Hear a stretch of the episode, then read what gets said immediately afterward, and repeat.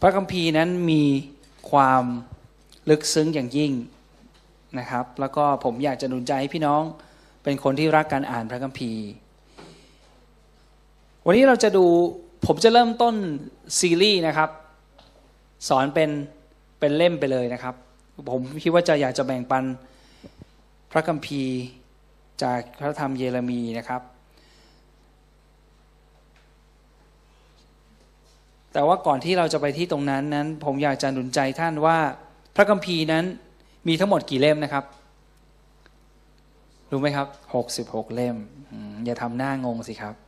พระคัมภีร์เดิมมีสามสิบเล่ม พระคัมภีร์ใหม่ยี่สิบเล่ม บวกกันเป็นหกสิบหกเล่มนะครับ แล้วก็นั่นคือทั้งหมดที่พระเจ้าทรงให้เรามีเรียกว่าพระคัมภีร์ จริง ๆ แล้วมีคนที่เขียนข้อความของพระเจ้า หรือข้อความหลายๆอย่างที่เกี่ยวกับเรื่องพระเจ้าอีกมากมาย แต่ว่าโดยพระวิญญาณบริสุทธิ์พระองค์ทรงทำให้มันเหลือเท่านี้66 เล่ม และนี่คือ 66 เล่มที่เป็นพระวจนะของพระเจ้าอันบริสุทธิ์ คราวนี้มีเรื่องน่าสนใจก็คือ พระคัมภีร์ถูกเขียนโดยคนประมาณ 40 คน มี 40 คนที่เกี่ยวข้องกับการเขียนพระคัมภีร์ เพราะว่าพระเจ้าทรงทำงานบนโลกใบนี้ผ่านทางมนุษย์ พระองค์จะทำงานผ่านทางมนุษย์ เป็นประจำโดยเฉพาะการเขียนถ้อยคำของพระองค์นะครับ ซึ่งคนเหล่านี้นั้นมีระยะเวลาในการรวบรวมที่เขียนพระคัมภีร์เล่มนี้นั้น 1,500 ปีนะครับอิสยาเป็นผู้เผยวจนะยกตัวอย่างเช่น คนหลากหลาย 40 คนนั้นก็มีอย่างอย่างเช่น ท่านอิสยาเป็นผู้เผยพยากรณ์เป็นผู้เผยวจนะ เอสลาเป็นปุโรหิต แล้วก็มัทธิวเป็นคนเก็บภาษียอห์นเป็นชาวประมงเปาโลเป็นนักเย็บเต็นท์โมเสสเป็นคนเลี้ยงแกะ ลูกาเป็นนายแพทย์ เหล่านี้นั้นล้วนแล้วแต่มีส่วนในการเขียนพระคัมภีร์ แต่ตามที่พระวิญญาณบริสุทธิ์นำท่านทั้งสิ้นนะครับโอเคเมื่อมีใครบ้าง เช่นปฐมการใครบ้างที่เขียนปฐมการปฐมการก็คือปฐมการอพยพเลวีนิติกันดารวิถีเลเฉลยธรรมบัญญัติเขียนโดยโมเสส นะครับ เมื่อประมาณเวลานานมาแล้วนะครับ ประมาณพันสี่ร้อยปีนะครับ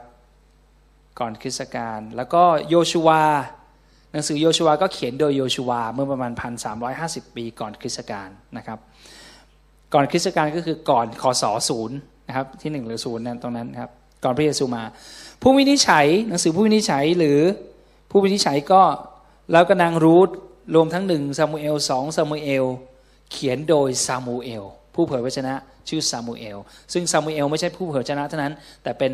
เป็นผู้วินิจฉัยด้วยนะครับในตำแหน่งนั้นเป็นผู้วินิจฉัยคนสุดท้ายดีกว่านะครับของอิสราเอลเพราะว่านั่นคือยุคหลังจากโยชูวาตายแล้วนะครับแล้วก็บางส่วนนั้นซามูเอลก็เขียนเออบางส่วนของสองซามูเอลเนี่ยก็เขียนโดยผู้เผยพระชนะนาธานและก็กาด เพราะว่าซามูเอลตายก่อนตอนสองซามูเอลยังไม่จบอ่าแล้วก็มีหนึ่งพงกษัตริย์สองพงกษัตริย์ เขียนโดยท่านเยเรมีหนึ่งพงกษัตริย์กับสองพงกษัตริย์ เขียนโดยเยเรมีนะครับหนึ่งพงศวดานสองพงศวดานเขียนโดยเอสลาเนฮามีอ่าเราไม่ใช่หนึ่งพงศวดารสองพงศวดารแล้วก็หนังสือเอสลาหนังสือเยเรมีเขียนโดยท่านเอสลาเอสราเป็นเป็นปุโรหิตนะครับ แล้วก็เอสเธอร์หนังสือเอสเธอร์เขียนโดยโมรเดคัยนะครับโมรเดคัยเป็นลุงของเอสเธอร์ใช่ไหมครับ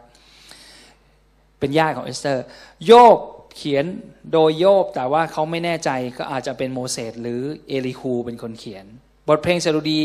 ส่วนใหญ่เขียนโดยกษัตริย์ดาวิดแต่ว่าก็ไม่ใช่ทั้งหมด เพราะบางครั้งก็มีบทเพลงของโมเสสด้วยที่เขารวบรวมเข้ามาในสดุดีนะครับมีหลายคนที่เขียนบทเพลงนั้น สุภาษิตปัญญาจารย์ บทเพลงโซโลมอนเขียนโดยกษัตริย์โซโลมอน อันนี้เมื่อ 900 ปีก่อนคริสตกาลอิสยาห์เขียนโดยอิสยาห์เยเรมีย์และบทเพลงคร่ำครวญเขียนโดยท่านเยเรมีย์ เพราะฉะนั้นแสดงว่าท่านเยเรมีย์เขียนหลายเล่มมากหนึ่งพงศ์กษัตริย์สองพงศ์กษัตริย์เยเรมีย์ และบทเพลงคร่ำครวญก็โดยท่านเยเรมีย์ เอเสเคียลเขียนโดยท่านเอเสเคียลหนังสือดาเนียลเขียนโดยดาเนียลโฮเชยา โดยโฮเชยา โยเอล โดยโยเอล อาโมสอาโมสโดยอาโมส โอบาดีห์ โดยโอบาดีห์ โยนาห์ ก็เขียนโดยโยนาห์ มีคาห์ มีคาห์ นาฮูม นาฮูม ฮาบากุก เหมือนกัน เศฟันยาห์ ฮักกัย โดยฮักกัย เศคาริยาห์ โดยเศคาริยาห์ มาลาคี โดยมาลาคี มัทธิว มาระโก ลูกายอห์นก็แล้วแต่ มัทธิวเขียน มาลาโกเขียน ลูกายอน มาถึงกิจการเป็นท่านลูกา หมอลูกาเป็นคนเขียน ก็คือ ท่านลูกานั้น คุณหมอลูกาเขียน ลูกา หนังสือกติกิคุณลูกา แล้วก็ต่อด้วยกิจการ กิจกรรม ไอ้กิจ กิจการของอาราทูตนะครับ ซึ่งจริง ๆ แล้วน่าจะเรียกว่ากิจการของพระวิญญาณบริสุทธิ์มากกว่านะเนื่อตอนนั้นเขียนกิจการของอาราทูตนั้นเขียนเมื่อคศ65 แล้วส่วนหลังจากนั้นโรมหนังสือโรมหนึ่งโครินธ์สองโครินธ์กาลาเทียเอเฟซัสฟิลิปปี โคโลสีเธสะโลนิกา ทั้งหนึ่งและสองเธสะโลนิกาหนึ่งทิโมธีสองทิโมธีทิตัสฟิเลโมน เขียนโดยเหมาโดยคนเดียวคืออาจารย์เปาโลอาจารย์เปาโลเขียนเยอะสุดแซงหน้าท่านเยเรมีไป ฮิบรูนะครับเขียนโดยใครไม่ทราบชื่อส่วนใหญ่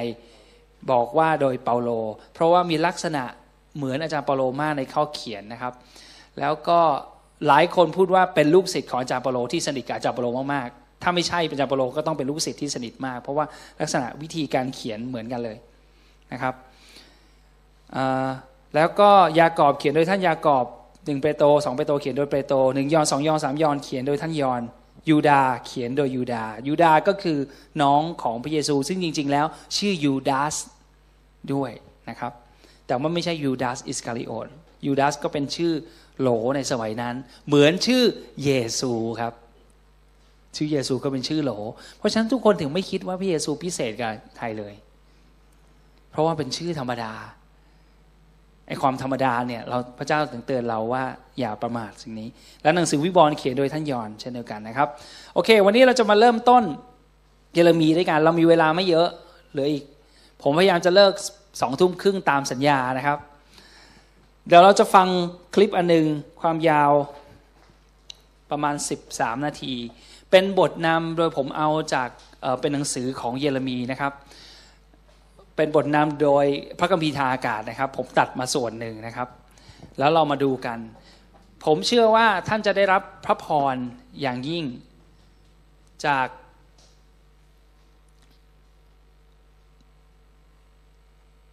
พระธรรมเยเรมีนะครับ อันนี้นะเปิดอันนี้นะครับคัดโอเค เปิดได้เลยนะครับ โอเค เราจะมีคำถามท้ายด้วยเป็นคาหูด9ข้อเท่านั้นนะครับ 9 ข้อ ท่านก็แค่ตั้งใจผมอยากจะให้ท่านออยากให้ท่านตั้งใจ เพราะว่าพระคัมภีร์ทุกตอนทุกบททุกอย่างไม่มีเรื่องบังเอิญในพระคัมภีร์ พระเจ้าต้องการใช้อยู่มือในมือของท่าน เพราะพระองค์ต้องการจะบอกอะไรบางอย่าง เพราะฉะนั้นพระธรรมเยเรมีเป็นพระธรรมที่พิเศษมากๆ พิเศษยังไงลองฟังดูนะครับ ท่านเยเรมีพิเศษยังไง มนุษย์จะบำรุงชีวิตด้วยอาหารสิ่งเดียวหาไม่ได้ แต่บำรุงด้วยพระวจนะทุกคำซึ่งออกมาจากพระโอษฐ์ของพระเจ้า พระคำคือชีวิต ต่อจากนี้ไป ขอเชิญท่านรับฟัง รายการ พระคำพีทางอากาศคุณผู้ฟังครับเราอ่านและศึกษาพระคิสธรรมคำพีครับ เป็นการศึกษาที่เกี่ยวกับบริบทข้อต่อข้อครับ พระคิดธรรมคำพีก็สลับไปทั้งพระธรรมในพันธสัญญาเดิม และก็พันธสัญญาใหม่ วันนี้ก็จะเป็นการศึกษาเล่มใหม่นะครับ เล่มใหม่แต่อยู่ในส่วนของพันธสัญญาเดิม รายการพระคัมภีร์ทางอากาศเป็นรายการที่จัดขึ้นสำหรับพี่น้องคริสเตียนและท่านที่สนใจครับ เนื้อหาของรายการก็เป็นการ ศึกษาพระคัมภีร์ได้ให้ความหมายของคำและก็เบื้องหน้าเบื้องหลัง ที่เรียกกันว่าบริบท วันนี้อย่างที่ผมเรียนให้ทราบนะครับ ก็จะเป็นการศึกษาหรือว่าขึ้นต้นพระธรรมเล่มใหม่ เลือกพระธรรมเยเรมีพอสก่อนครับแป๊บนึงพระธรรมโอเค ผมก่อนที่จะไปถึงเยเรมีนี้ผมอยากจะเกริ่นนำนิดหนึ่งนะครับ ท่านเยเรมีเป็นเป็นผู้เผยพระชนะ ผู้เผยพระชนะก็คือผู้ที่ได้ยินคำของพระเจ้าแล้วมาพูดกับประชาชน นะครับเมื่อก่อนพระเจ้าทำงานแบบนี้ และปัจจุบันพระองค์ก็ยังทำอยู่ครับเพียงแต่ว่าปัจจุบันอย่างพวกเราที่มีพระวิญญาณบริสุทธิ์อยู่ในเราแล้วเนี่ยแล้วก็บังเกิดใหม่แล้วเพราะเรามีพระเยซูแล้วเนี่ยตั้งแต่หลังจากพระเยซูฟื้นจากความตายเนี่ยพอเราต้อนรับพระเยซูแล้วเนี่ยพระเจ้าสามารถที่จะคุยกับเราส่วนตัวได้ และพระองค์สามารถที่จะใช้เราในการ สามารถจะคุยกับเราแล้วสามารถจะสื่อสารกับเราได้หลายวิธี แต่อย่างไรก็ตามของประทานในการเผยพระชนะยังคงมีอยู่ในคริสตจักรเสมอ ยังมีหลายคนที่ถูกเรียกมาเป็นผู้เผยพระชนะจริง ๆนะครับ มีเยอะแยะมากมาย แล้วคำเผยวจนะเหล่านั้นเนี่ยเราได้ยินอย่าประมาทคำเผยวจนะ เราหลายคนพูดเราก็แค่เอาคำที่ท่านพูดมาคิด อย่าอย่าปิดใจคิดว่ามันไม่จริงหรอกเฝ้ามอง เพราะพระคัมภีร์บอกว่าคนที่เผยวจนะ ต้องเฝ้าดู ถ้าเขาเป็นผู้เผยชนะจริง ๆ สิ่งที่เขาพูดจะเกิดขึ้นจริงก็แค่นี้เองง่ายๆนะครับ คราวนี้ท่านเยเรมีเป็นใคร ท่านเยเรมีเดี๋ยวเดี๋ยวอาจารย์เขาจะเล่าให้ฟัง แต่ว่าผมแค่จะเกริ่นว่าท่านเยเรมีเกิดในยุคสมัยของยุคสมัยที่เป็นขับขัน เพราะว่าอย่างที่ทุกท่านทุกคนรู้จักดาวิดกษัตริย์ดาวิดเป็นกษัตริย์เหนืออิสราเอลทั้งหมดแล้วก็ยิ่งใหญ่มาก หลังจากนั้นดาวิดก็มีลูกชื่อโซโลมอน แล้วก็โซโลมอนก็เริ่มเสื่อมลง นะครับตอนปลาย หลังจากนั้นลูกของซาโลมอนก็ชื่อเรโหโบอัมเรโหโบอัมก็เสื่อมลง คือเริ่มแย่ก็คือทำให้เกิดความขัดแย้งในพอเรโหโบอัมขึ้นครองราชเนี่ยก็มีการแบ่งแผ่นดินออกเป็นสองส่วน คืออาณาจักรเหนือ คืออาณาจักรอิสราเอลสิบเผ่าและอาณาจักรใต้เป็นก็คืออาณาจักรยูดาห์กับเบนยามินอยู่ด้วยกัน ซึ่งเรียกรวมกันว่ายูดาห์ ซึ่งยูดาห์เนี่ยมีเมืองหลวงคือเยรูซาเล็ม และพระวิหารของพระเจ้าในสมัยดาวิดก็อยู่ในอยู่ในเขตของยูดาห์เพราะฉะนั้นยูดาห์ก็ถือว่าเป็นคนดูแลวิหาร ส่วนสิบเผ่านี้พอแยกออกไปปั๊บเขาก็กลัวว่าประชาชนจะยังคงมาเทศกาลที่วิหาร ก็เลยก็กลัวจะเสียอำนาจก็เลยตั้งรูปเคารพใหม่พิเศษล่าสุดขึ้นมา ล่าสุดตั้งขึ้นมาเองดื้อเลยไม่มีเหตุผลอะไรบอกอันนี้ให้มานมัสการที่สาขานี้เหมือนกับนมัสการที่ไม่ต้องไปเซเว่นสาขาดินแดงไปที่นี่ก็ได้รับที่ได้เหมือนกัน เพราะฉะนั้นเขาก็เลยเริ่มไหว้ลูกเคารพเป็นวัวทองคำอะไรทั้งหลายของเขาที่ในนั้นเขาเรียกว่าเมืองหลวงของเขาคือซามาเรีย คืออาณาจักรเหนืออาณาจักรใต้ยูดายังคงมีเยรูซาเล็มมีวิหารอยู่ และคนยูดาก็ภูมิใจมากเลย ที่เขามีวิหารของพระเจ้า พี่น้องฟังดีๆหน้านี้ คราวนี้แต่ว่าซามาเรียเริ่มเสื่อมทรามไม่เอาพระเจ้าแน่นอนเขาไหว้กราบไหว้ลูกเคารพสุดท้ายโดนอัสซีเรียมาจัดการ เหลือแต่ยูดาข้างล่างกับเบนจามินที่เรียกตัวเองว่ายูดา หรือจริง ๆ แล้วก็คือคนยิวนี่เองยูดาเนี่ยเป็นมาคนคำว่ายิวมันมาจากยูดายูดาเนี่ยก็เหลือสองอยู่แค่สองอาณาจักรนี้เขาก็ ตอนหลังก็แย่เหมือนกันทั้งๆที่มีกษัตริย์ที่ดีแล้วก็รักพระเจ้า แล้วก็มีคนไม่ดีด้วย แต่ว่าในที่สุดก็เสื่อมทรามแล้วก็ว่ากราบไหว้ลูกเคารพเลวจนขนาดที่เอาลูกเคารพไปตั้งไว้ในวิหารของพระเจ้า ไม่ใช่แค่รูปปั้นรูปเดียวเต็มไปหมดในวิหารเลยท่าในวิหารก็มีตรงนี้ก็มีมันแย่มากและในเมืองก็มีลูกเคารพตั้งเสาอะไรก็เต็มไปหมดเลย ถ้าผมเท่าที่ผมอ่านพระคัมภีร์คือเป็นอย่างนี้เลย มันเลวร้ายมากแล้วพระเจ้าแบบ เขามีบัญญัติ แต่เขาก็ยังคงหน้าทำหน้าลอยเหมือนกับเหมือนกับมาเราอย่างเงี้ยมาโบสถ์อย่างเงี้ยแต่ยังทำบาปอะอย่างนั้นอะทำมามาโบสถ์แล้วก็สึกอืมรักพระเจ้า แต่พอเราออกจากโบสถ์ก็เป็นเหมือนคนในโลกทุกอย่าง อย่างนี้นี่คือสิ่งที่เกิดขึ้นกับคนในยูดาห์ดังนั้นพอเขาทำอย่างนี้หนักๆเข้าพระเจ้าก็เตือนเขาผ่านผู้เผยชนะหลายท่าน สุดท้าย พระพิโรธของพระเจ้าก็เต็ม เพราะว่าเขาไม่กลับใจ พระเจ้าก็ส่งบาบิโลนมาจัดการกับเขาะครับ ท่านเยเรมีนั้นอยู่ในสมัยนี้แหละ สมัยที่ท่านเป็นคนที่คอยเตือนคนอื่น บอกว่าบาบิโลนจะมานะ กลับใจไหม แต่ไม่มีใครสักคนที่กลับใจ ไม่มีเลยในแผ่นดินนั้น ทุกคนหาว่าท่านบ้า และหาว่าท่านเป็นคนทรยศหักหลังอยากแล้วท่านบอกว่าให้แนะนำให้ทุกคนยอมแพ้ต่อบาบิโลน เพื่อจะรักษาชีวิตไว้ แต่ก็ไม่มีใครเชื่อ แล้วทุกคนก็หาว่า นี่เยเรมีเป็นคนที่ ไม่รักชาติทรยศหักหลังจะเข้าข้างบาบิโลน และยังมีใส่ร้ายว่าเยเรมีเนี่ยเหมือนกับส่ง spy ไปให้บาบิโลนด้วย จริง ๆ ไม่มีอะไรเลย เยเรมีแค่พูดตามสิ่งที่พระเจ้าบอกนะครับ โอเคเราฟังต่อ เยเรมีอยู่ต่อจากพระธรรมอิสยาในส่วนของพระปีภาคพันธสัญญาเดิม น่าสนใจนะครับ พระธรรมเยเรมีถ้าเปิดในพระคิสธรรมกัมภีร์ฉบับมาตรฐานนะที่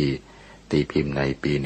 1971 เล่มใหญ่นะครับ ก็อยู่หน้า 1,510 อาจารย์นานมากเลยแล้วจะว่าเยเรมีมาตรฐานปัจจุบันเป็น 2011ผู้เขียนผู้เขียนก็คือเยเรมี เป็นผู้เผยพระชนะที่หัวใจปวดร้าว เป็นผู้เผยพระชนะที่หัวใจปวดร้าวครับ ชีวิตของผู้เขียนคือเยเรมี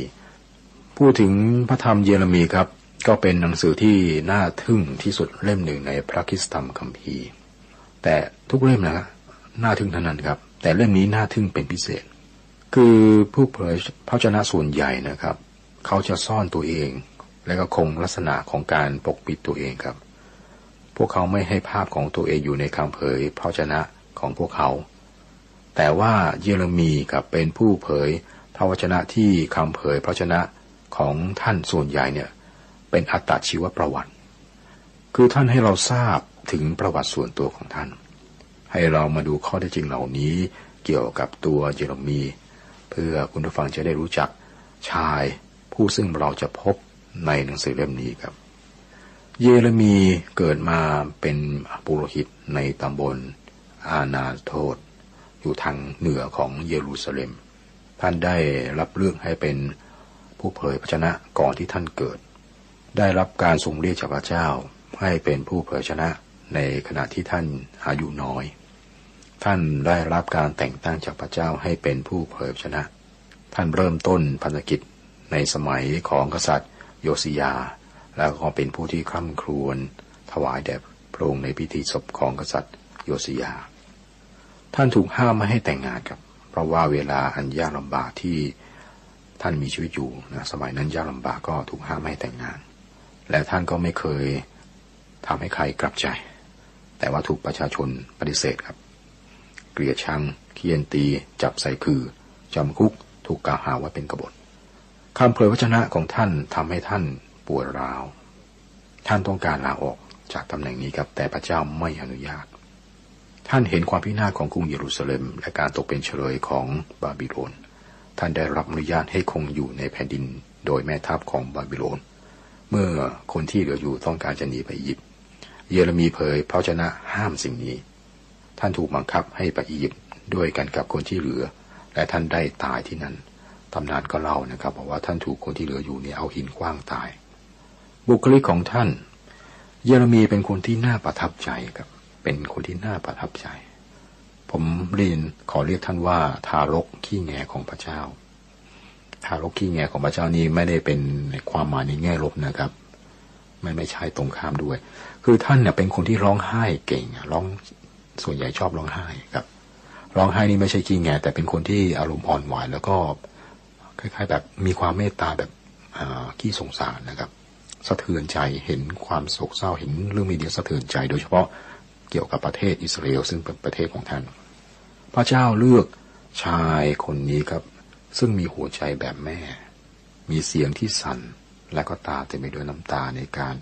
กล่าวถ้อยคำพิพากษา เนื้อหาของสิ่งที่ท่านบอกนั้นกับทำร้ายจิตใจของท่านเอง เยเรมีเป็นคนที่ยิ่งใหญ่ของพระเจ้าครับ ผมไม่คิดว่าท่านและผมจะเลือกคนอย่างนี้เพื่อกล่าวถ้อยคำที่รุนแรง เช่นนี้ แต่เราจะเลือกคนที่แข็งกร้าวเพื่อกล่าวคำเผยพระชนะที่แข็งกร้าว ครับ นั่นเป็นเราครับสารพระเจ้าไม่พระเจ้าเลือกคนอย่างเยเรมีครับ พระองค์เลือกคนที่จิตใจอ่อนโยนและเมตตา ผู้เชี่ยวชาญพระคัมภีร์ท่านหนึ่งคือหลอดเมาเล่ได้บอกถึงบุคลิกของเยเรมีครับ ท่านบอกว่ามันยากที่จะคิดถึงสภาพที่เจ็บปวดกว่าของชายผู้ยิ่งใหญ่คนนี้ เขาถูกลงโทษให้เฝ้าดูความเจ็บปวดที่ยืดยาวของประเทศที่ร้างเปล่า คืออิสราเอล ให้ดูแลในระหว่างการเปลี่ยนแปลงของอารมณ์ ตกตะลึงและการพูดเพ้อเจ้อซึ่งเกิดขึ้นก่อนที่กรุงเยรูซาเล็มจะแตกและเห็นสภาพที่มีชีวิตชีวาหายไปทีละอย่าง จนไม่เหลืออะไรเลยนอกจากความเยือกเย็น ความมืดและการช่อโกง นี่เป็นฐานะและการทรงเรียกของเยเรมี ท่านยืนอยู่ดูคนของท่านต้องตกไปเป็นเฉลย อีกท่านหนึ่งครับ คือดรโมเฮตได้ให้ภาพที่ชัดเจนมาก เกี่ยวกับบุคลิกของเยเรมีครับ ท่านบอกว่า มันเป็นหน้าที่ของเยเรมีที่จะเผยพระชนะในเวลาที่ทุกสิ่งในยูดาพุ่งลงสู่ความพินาศสุดท้ายและน่าเศร้า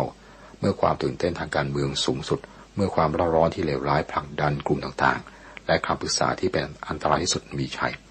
ท่านต้องไปยืนขวางทาง ซึ่งประเทศของท่านจะดิ่งลงสู่ความหายนะทำการอย่างวีรบุรุษเพื่อจะยับยั้งสิ่งนี้ และให้หันหลังกลับ และท่านต้องล้มเหลว และถูกบังคับให้ยืนอยู่ข้างๆ และดูคนของท่านเองที่ท่านรักด้วยความอ่อนหวานของผู้หญิงดิ่งข้ามวิกฤตสู่ความพินาศอันกลหนอย่างมาก อีกท่านหนึ่งครับก็เขียนบรรยายบุคลิกของเชลมีครับบอกว่าเยเรมีไม่ใช่คนที่เข้มแข็งอย่างผู้เผยชนะเอลียา ซึ่งพูดเก่งเข้มแข็งอย่างเอลียาพูดเก่งเหมือนอิสยา หรือเหมือนทูตสวรรค์อย่างเยสเคียว แต่ว่า เยเรมีเป็นคนที่ขี้อาย แล้วก็ท้อถอย รู้สึกตัวถึงการช่วยตัวเองไม่ได้ผมรอคอยความสงสารและความรักที่ท่านไม่มีวันจะได้รับ ครับนี่คืออุปกรณ์ที่ได้รับเลือกให้กล่าว พระวจนะของพระเจ้าแก่ยุค แห่งความเสื่อมและตกต่ำในพระธรรมมัทธิวบทที่ 16 ข้อ 13 14ก็บันทึกว่าครั้งพระเยซูเสร็จเข้าไปในเขตเมืองซิซาริยาอันนี้ตั้งใจฟังอันนี้ดีๆจึงตรัสถามพวกสาวกของพระองค์ว่า คนทั้งหลายพูดกันว่าบุตรมนุษย์เป็นผู้ใด เขาจึงทูลตอบว่า เขาว่าเป็นยอนผู้ให้รับบาติศมา แต่บางคนว่าเป็นอิริยา และคนอื่นว่าเป็นเยเรมี หรือเป็นคนหนึ่งในพวกผู้ประชนะ ในพระธรรมมัทธิวบทที่ 16 ข้อ 13ถึง14 ครับ ก็มีความเห็นที่แตกต่างกัน และก็ไม่มีใครรู้จริงว่าพระคริสต์เป็นผู้ใด บางบางคนก็คิดว่าพระคริสต์นะก็เป็นเอลียา บางคนคิดว่าเป็นยอนผู้ให้บาปเปสมา มีคนคิดว่าพระองค์เป็นผู้เผยวจนะเยเรมีด้วยและพวกเขาก็มีเหตุผลที่ดีนะครับ ที่จะเชื่อว่าพระคริสต์เป็นเยเรมี พวกเขาก็มีเหตุผลที่ดีมากที่เชื่ออย่างนั้น เพราะว่าเยเรมีเป็นคนที่โศกเศร้าและคุ้นเคยกับการร้องไห้ ความแตกต่างระหว่างเยเรมีกับพระคิดก็คือว่าพระคิดแบกความโศกเศร้าและการร้องไห้ของเรา แต่เยเรมีแบกความโศกเศร้าและการร้องไห้ของท่านเอง ท่านไปหาพระเจ้าครั้งหนึ่งแล้วก็ทูลกับพระเจ้านะครับ บอกว่าข้าพระองค์ทนไม่ไหวแล้ว สิ่งนี้ทำให้ข้าพระองค์เกือบจะบ้าแล้วพระองค์ทรงใช้คนอื่นจะดีกว่า พระเจ้าตรัสว่าเราจะเก็บใบลาออกของเจ้าไว้ เพราะว่าเจ้าจะกลับมา เยเรมีได้กลับมาและท่านก็บอกว่าคำของพระเจ้าเหมือนกับไฟในกระดูกของข้าพระองค์ข้าพระองค์ต้องพูดออกไป ท่านก็ทำอย่างนั้นครับ แม้ว่ามันทำให้ท่านปวดร้าวเปรียบเหมือนไฟในกระดูกต้องพูดออกไป พระเจ้าต้องการคนอย่างนี้ครับ เพราะว่าเยเรมีเป็นคนที่เหมาะจะพูดถ้อยคำที่รุนแรง ถ้าไม่คนอ่อนหวานนะครับ เหมาะที่จะพูดถ้อยคำที่รุนแรง พระองค์คือพระเจ้าต้องการให้คนอิสราเอลรู้ว่าแม้ว่าพระเจ้าจะให้พวกอิสราเอลเนี่ยตกไปเป็นเฉลยแก่ต่างชาติ แม้ว่าพระเจ้าพิพากษาพวกเขา มันก็ได้ทำให้หัวใจของพระองค์เจ็บปวดด้วย ตามที่ผู้พยากรณ์อิสยาได้ กล่าวการพิพากษา เป็นพระราชกิจของพระองค์ที่แปลก ในพระธรรมอิสยาห์บทที่ 28 ข้อ 21 เยเรมีเริ่มต้นการเผยวจนะ ประมาณหนึ่งร้อยปีหลังจากอิสยาท่านเริ่มต้นในสมัยของกษัตริย์โยสิยา และท่านก็รับใช้พระเจ้าต่อไปจนถึงช่วงเวลาที่ยูดาตกไปเป็นเฉลยของบาบิโลน ท่านยังเห็นเวลา ตกเป็นเฉลยที่มืดไปถึงความสว่าง ไม่มีผู้เผยชนะคนใดที่บอกถึงอนาคตที่สดใสถึงเพียงนี้ครับ เราจะเห็นนะครับเมื่อเราศึกษาคำเผยชนะอันน่าทึ่งของเยเรมีครับ เนื้อเนื้อความของการเผยชนะของท่านเยเรมี เนื้อความของเยเรมีเนี่ยเป็นถ้อยคำที่ประชาชนไม่ต้องการฟังเลยครับ แล้วก็ท่านก็ถูกปฏิเสธ ท่านถูกประชาชนเรียกนะครับว่าคนทรยศต่อประเทศชาติ เพราะว่าท่านพูดให้พวกเขายอมแพ้ต่อประเทศบาบิโลน ประมาณหนึ่งร้อยปีก่อนสมัยของอท่านนะครับ คืออยู่ในช่วงของอิสยา ตอนนั้นมีผู้พยากรณ์คืออิสยาเนี่ยบอกให้ประชาชนต่อสู้กับ แต่ทำไมจึงเปลี่ยนไปอย่างนี้ ในสมัยของเยเรมีมีเพียงสิ่งเดียวที่เหลืออยู่คือยอมแพ้ ในระบบของพระเจ้ากับประเทศยูดาห์ได้หมดหวังแล้ว เวลาของคนต่างชาติได้เริ่มต้นด้วยอาณาจักรบาบิโลน ซึ่งเปรียบเป็นเหมือนศีรษะทองคำต้องดูพระธรรมแดเนียลบทที่สองครับคำสำคัญในพระธรรมเยเรมี ลักษณะของถ้อยคำของเยเรมีคือคำว่าละทิ้งพระเจ้า ซึ่งใช้สิบสามครั้งครับ เป็นคำที่ใช้ในพันธสัญญาเดิมเพียงสี่ครั้งในที่อื่นนะครับ คือหนึ่งครั้งในสุภาษิต สามครั้งในโฮชยา ถ้อยคำของโฮชยาคือประเทศที่ละทิ้งพระเจ้า ชื่อเด่นที่ที่ชื่อเด่นนะครับคือบาบิโลน ปรากฏในพระธรรมเยเรมีหนึ่งร้อยหกสิบสี่ครั้งนะครับ มากกว่าพระคัมภีร์ที่เหลือรวมกันอีก บาบิโลนได้กลายเป็นศัตรูของยูดาห์โครงสร้างโครงสร้างนี้พูดถึงโครงสร้างก็โอเค เนื่องจากเรามีเวลาจำกัด เพราะฉะนั้นผมก็จะสรุปคร่าวๆก็คือ ท่านเยเรมีเป็นเป็นคนที่มหัศจรรย์มาก คือถ้าท่านที่ทุกคนที่นั่งอยู่นี้มีชีวิตอย่างเยเรมี มันจะเป็นชีวิตที่มหัศจรรย์สุดขีด เพราะท่านรู้จักถ้าท่านเคยอ่านพระคัมภีร์ท่านจะรู้จักกษัตริย์โยสิยากษัตริย์โยสิยาก็เป็นกษัตริย์ที่ตั้งแต่เด็กเล็ก ๆ เป็นกษัตริย์ตั้งแต่วัยเด็กมากๆ เด็กมากๆแบบสิบกว่าอะไรเงี้ยเป็นกษัตริย์ แล้วเป็นกษัตริย์ที่ดีมากเพราะว่าหรือฟื้นพระคัมภีร์ ทำให้ทุกคนกลับมารู้จักบัญญัติของพระเจ้า หรือฟื้นพิธีปัสกาเนี่ยหรอไหมทำให้ประเทศได้รับการเจริญรุ่งเรืองมากเลย แล้วพระคัมภีร์บอกว่าเยเรมีเนี่ยอายุเท่ากับโยโยสิยาว่างั้นเถอะ รุ่นเดียวกันเลย อาจจะต่างกันปีสองปีท่านเอง แล้วโยสิยาก็หลังจากอายุสัก 30 กว่าผมจำไม่ได้เท่าไหร่ แต่ว่าไม่ไม่เยอะเลย ก็ตาย ตายเพราะอะไรรู้ไหมตายเพราะว่า ไม่ไม่ได้เชื่อฟังคำเตือน แต่จริง ๆ เป็นคนดีตลอดทำดีตลอดทั้งชีวิตเลยนะกับพระเจ้านะ แต่เพราะว่าวันหนึ่งกษัตริย์อียิปต์กษัตริย์อียิปต์จะบุกจะผ่านไป เพื่อจะไปตีกับคนอื่น แต่ว่าโยสยายกทัพออกไป แล้วกษัตริย์อียิปต์บอกว่าอย่ามาพระเจ้าบอกผมว่าผมจะไปทางนู้นท่านอย่ามายุ่งกับผม เพราะว่าผมไม่ได้มาตีท่านหรืออิสราเอลหรือเยรูซาเล็มเลย หลบไปหลบทางไปโยสยาไม่ยอมหยบโยสยาก็ตาย พอตายปั๊บเยเรมีรุ่นเดียวกัน เป็นคนที่ทำงานอยู่ตรงนั้น ก็ต้องเป็นคนที่ร้องเพลงคร่ำครวญในวันพิธีศพของโยสยา เพราะฉะนั้นเยเยเรมีอยู่ตอนที่อิสราเอลรุ่งเรืองมากตอนที่รักพระเจ้า เอาบัญญัติของพระเจ้า แล้วหลังจากนั้นพอยุคโยสยาปั๊บหลังจากนั้นแย่เลย เขาก็กลับไปทางไหว้ลูกเคารพเหมือนกับเพลงที่เราร้องวันนี้เขากลับไปไหว้ลูกเคารพเหมือนเดิม ไม่มีพระยาเวเพียงผู้เดียวเหมือนเดิม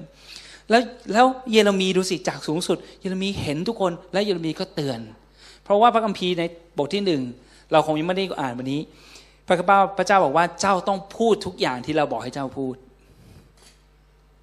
และคิดดูเมื่อกี้เราได้ฟังคำอธิบายแล้ว บุคลิกของท่านคือ เป็นคนที่อ่อนโยน และเป็นคนที่อ่อนไหวในอารมณ์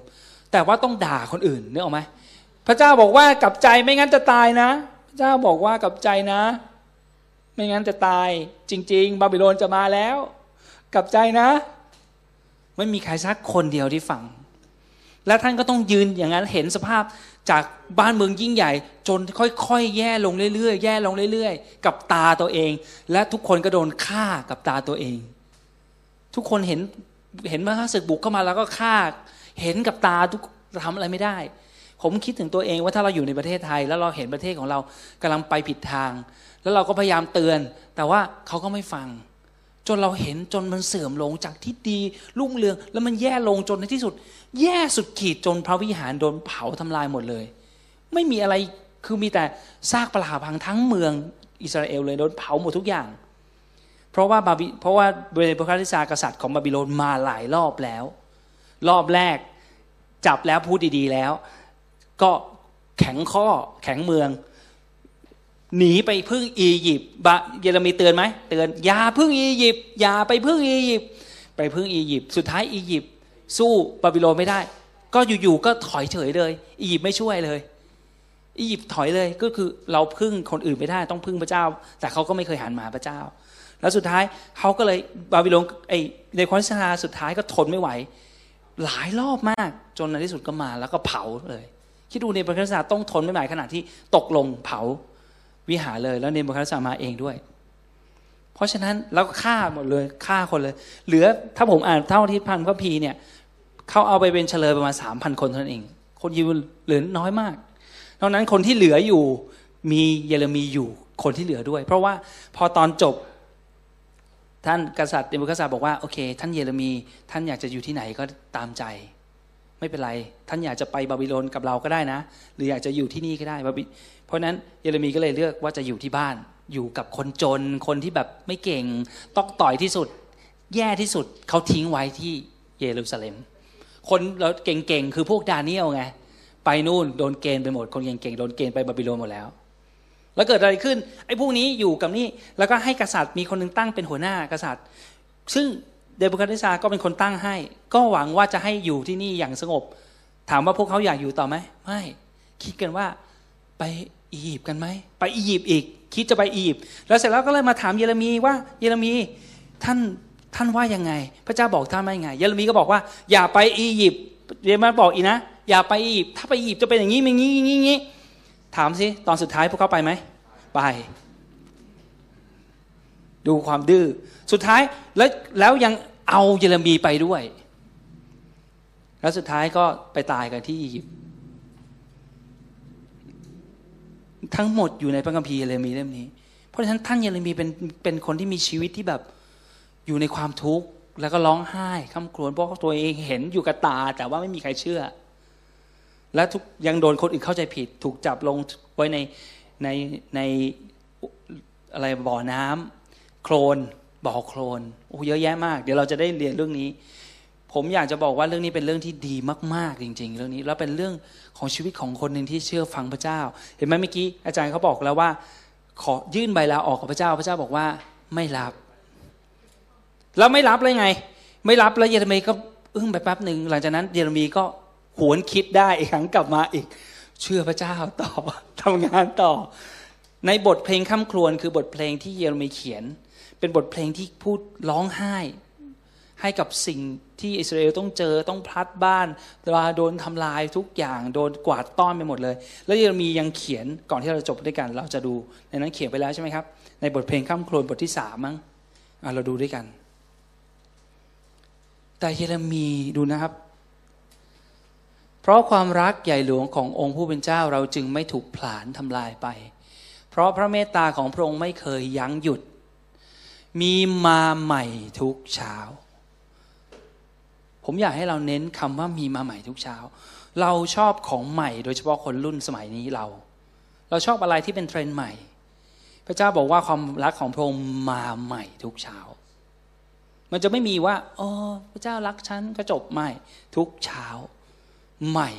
แค่เราไม่ได้สังเกตเท่านั้นเอง พระเจ้ามีใหม่ พระองค์คือคำตอบของคนที่ชอบเทรนด์ใหม่ พระองค์เป็นอย่างนั้น พระองค์เป็นคนที่ตอบโจทย์กับสิ่งนั้น ใจที่ว่างเปล่าของคุณที่ชอบของใหม่ๆ พระเจ้าจะตอบโจทย์ เพราะฉะนั้นความรักของพระเจ้ามาใหม่ทุกเช้า แล้วดูนี่คือบทเพลงข้ามควรขณะที่เขาร้องไห้ สุดท้ายเขาก็ขวนคิดไปว่า ความรักของพระเจ้านั้นมีใหม่ทุกเช้า ความสัตย์ซื่อของพระองค์ยิ่งใหญ่นักอะไรต่อข้าพเจ้ากล่าวกับตนเองว่า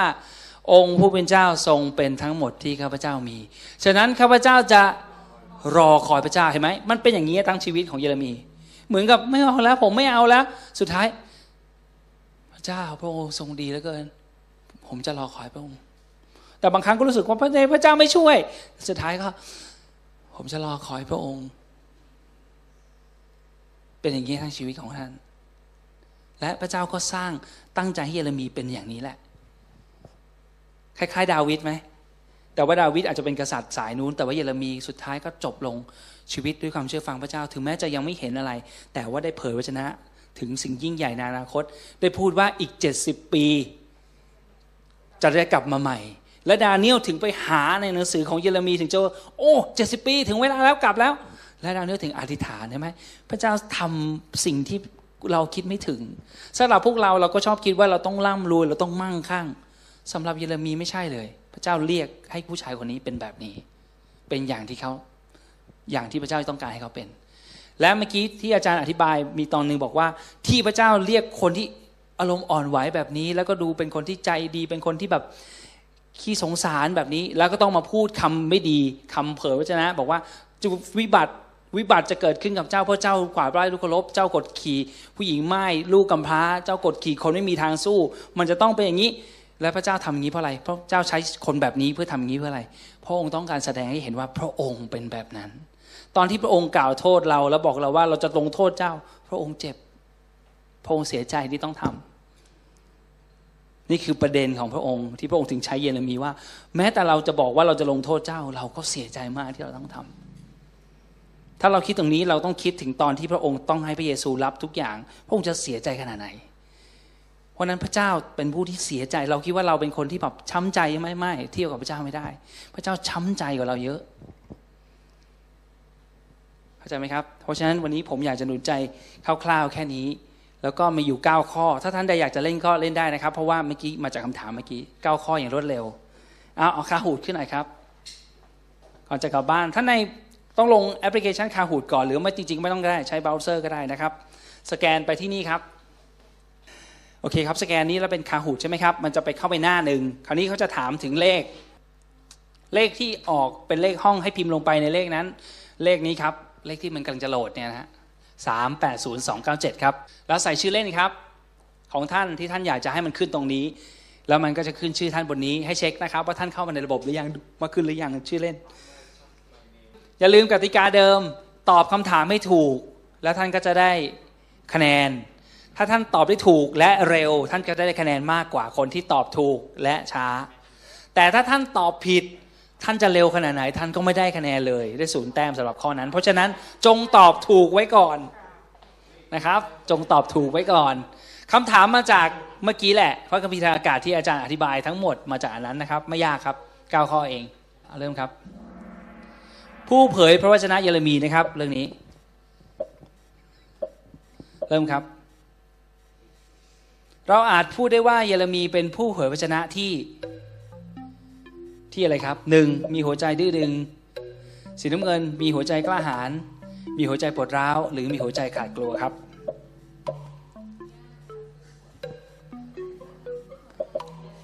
นะครับ ถ้าท่านใดรู้ว่าข้อไหนถูกแล้ว ไม่ต้องบอกคำตอบนะครับ แล้วก็ไม่ต้องแกล้งคนอื่นนะครับทำเป็นพูดออกมาอย่างนี้ 16 ครบยังครับ 16 ครบแล้วเนาะสคริปต์อ่าโชว์ต่อไปนะครับ อันดับที่ได้ตอนนี้ที่ 1 ครับ แชมป์เก่ายังเร็วกว่าคนอื่น 6 แต้มนะฮะ ผลิตตามมาติดๆนะครับ โอเค ข้อที่ 2 นะครับ ถูกต้องและเร็วนะครับสำคัญท่านจะได้คะแนนเยอะมาก ข้อหนึ่ง1,000 แต้มครับ บางข้อจะมีข้อ 2,000 แต้มด้วย เริ่มครับข้อ 2 หนังสือของผู้เผยพระวจนะเยเรมีมีความแตกต่างกับหนังสือของผู้เผยพระวจนะท่านอื่น ๆ ในเรื่องใดครับ ต่างไงครับ ต่างยังไงครับ ต่างในลักษณะของการบันทึกเรื่องราวหรือเปล่า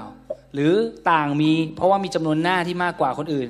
หรือมีลักษณะภาษาที่ใช้ในการบันทึกที่ต่างกับคนอื่น หรือถูกทุกข้อครับ อันไหนครับ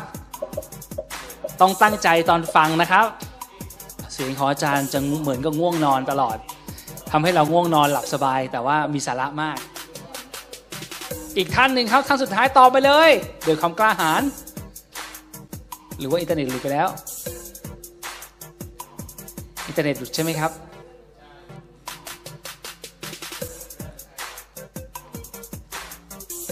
ได้ไหมครับ ใครครับที่ตอบไม่สำเร็จ อะผมรอแล้วกันอีก 13 วิให้หมดไปเลยเพราะว่า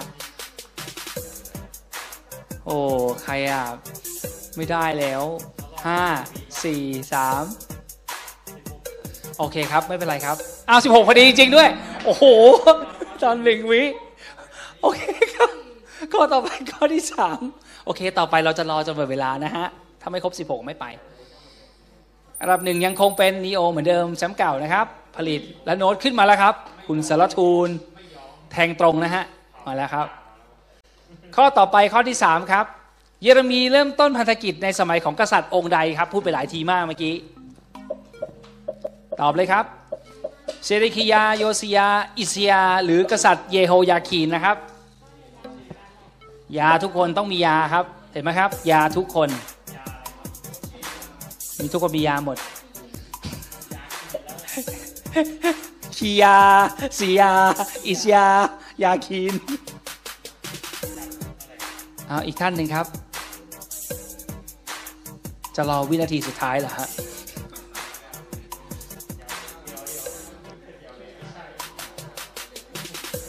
เอาท่านใดจะเปลี่ยนใจก็ก็ไม่ได้แล้วนะครับ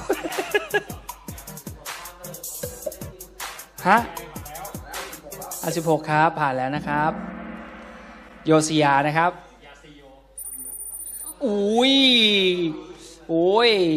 กูรู02ถูก3ข้อติด และได้คะแนนสูงสุดด้วย ใครก็ไม่รู้ ข้อ4ครับ ข้อใดกล่าวถึงบุคลิกของเยเรมีได้อย่างถูกต้องครับ 1. อารมณ์อ่อนไหวคุ้นเคยกับการร้องไห้ มั่นคงเข้มแข็ง ตรงไปตรงมาขวานผ่าซากหรือร่าเริงแจ่มใสครับ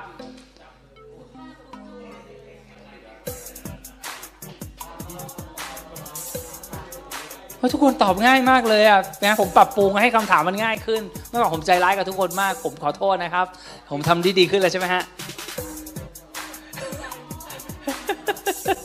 เมื่อก่อนมันโหดนะครับคำถามผมจะปรับปรุงตัวไปเรื่อยๆอย่างนี้แหละครับอ่า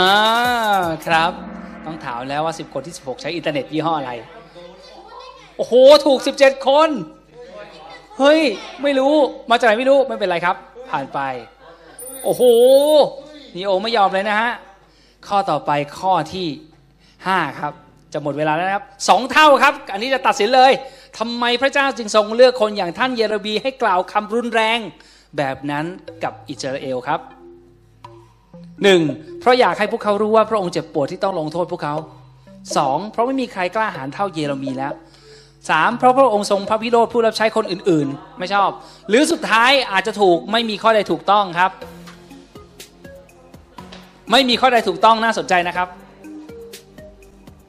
สีเขียวด้วยสบายตา ลองกดดูไหมครับ ไม่มีข้อใดถูกต้อง สีเขียวสบายตาครับ สีเขียว คนที่ 16 ไม่มาอีกแล้ว อ่าสำเร็จนะครับเอ้ามันเด้งไปแล้วอะแต่ว่ากดไปแล้วนะฮะเอามีแค่15แต่ว่าหลุดไปอะสิ โอเคครับ ไม่เป็นไรครับ ขอแสดงความเสียใจด้วยนะฮะแล้วครับ โอเคครับ ผลิตกลับมาแล้วนะฮะโอ้ปรินเซสมาครับ จากไหนไม่รู้ ยังครับ ยังเหลืออีกแค่ อยากให้ผมออกข้อน้อยๆ มันก็เป็นอย่างนี้แหละ เยเรมีตายเพราะถูกแทง ดาบแทง ในขณะที่เข้าไปปกป้องกษัตริย์โยสยาใช่หรือไม่ ใช่หรือไม่ ถ้าใช่ตอบน้ำเงิน ถ้าไม่ใช่ตอบสีแดงครับ ใช่ไหมครับ เรื่องนี้จริงไหม ถูกแล้วนะครับ ทุกคนเป็นนักเรียนที่ดีมากเลยครับ โอ้โหใช่ถ้าคิดดูแล้วถ้าคนนั้นเขาตอบอันนี้นี่หมายถึงเมื่อกี้เขาหลับอยู่แล้วว่าสักอย่างโอเคครับ next อีกสองข้อเท่านั้นครับ อันดับหนึ่งหุนโคนมันลังไม่ได้จริงๆอะใครช่วยรบกวนนีโอหน่อยครับเจ็ดกับเก้าข้อเจ็ดครับ คนอิสราเอลชอบฟังคำกล่าวของเยเรมี พวกเขาส่วนใหญ่กลับใจใช่หรือไม่ ใช่ไหมครับ ใช่กดน้ำเงิน ไม่ใช่กดแดงเลยครับ อย่ากกดผิดนะฮะโอ้โหเร็วมากครับ ไม่ใช่ ทุกคนเป็นนักเรียนที่ดีมากจริงๆเลยเป็นการประสบความสำเร็จของข้าพเจ้านะครับ ข้อต่อไปข้อที่ 8 ใกล้แล้ว โอ้โหเฮ้ยข้อที่ 8 ครับเหลือสองข้อแล้วครับ โดยปกติส่วนใหญ่แล้วพระเจ้าจะทรงให้ยังมีกล่าวถ้อยคำของพระองค์ประเภทใดครับ กล่าวแบบไหนครับ ประเภทใดครับ ถ้อยคำหนุนใจ ถ้อยคำเตือนใจ ถ้อยคำปลอบใจ ถ้อยคำพิพากษาครับ แบบไหนครับ แบบไหนครับ สีเขียวสบายตาครับ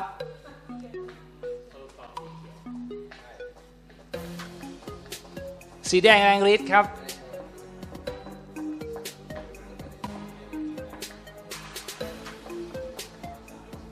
คนที่ 16 คุณจะไม่กดใช่ไหมครับ ทุกคนรออยู่นะครับอ้าว16แล้ว โอเค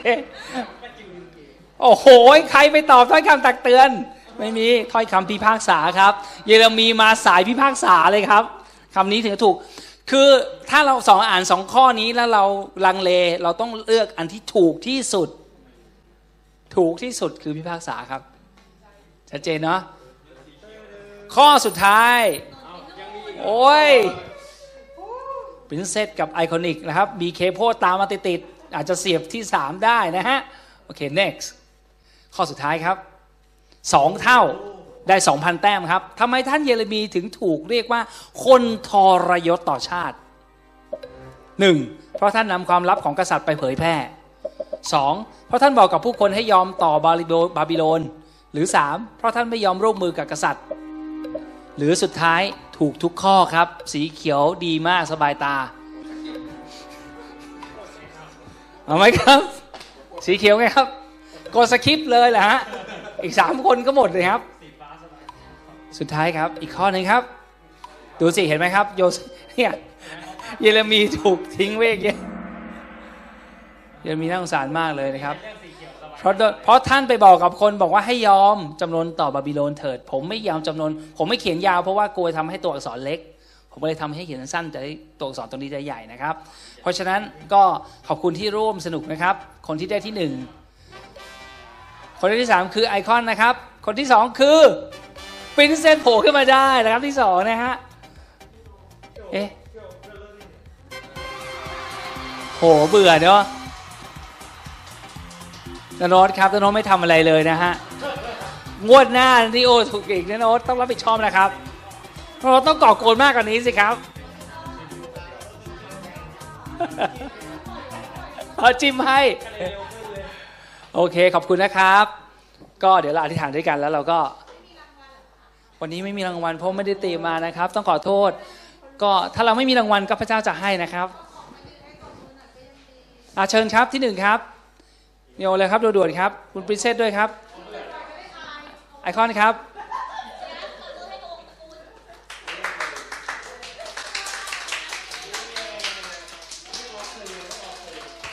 โอ้โห ขอบคุณนะครับนักเรียน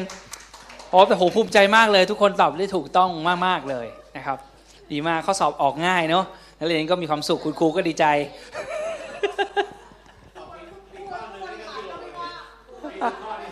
เอาหล่นไปเลยอะเพราะมันน้อยข้อไงเอาโอเคเราอธิษฐานด้วยกันนะครับ แล้วก็ขอพระเจ้าอวยพรทุก ๆ ท่านอธิษฐานด้วยกัน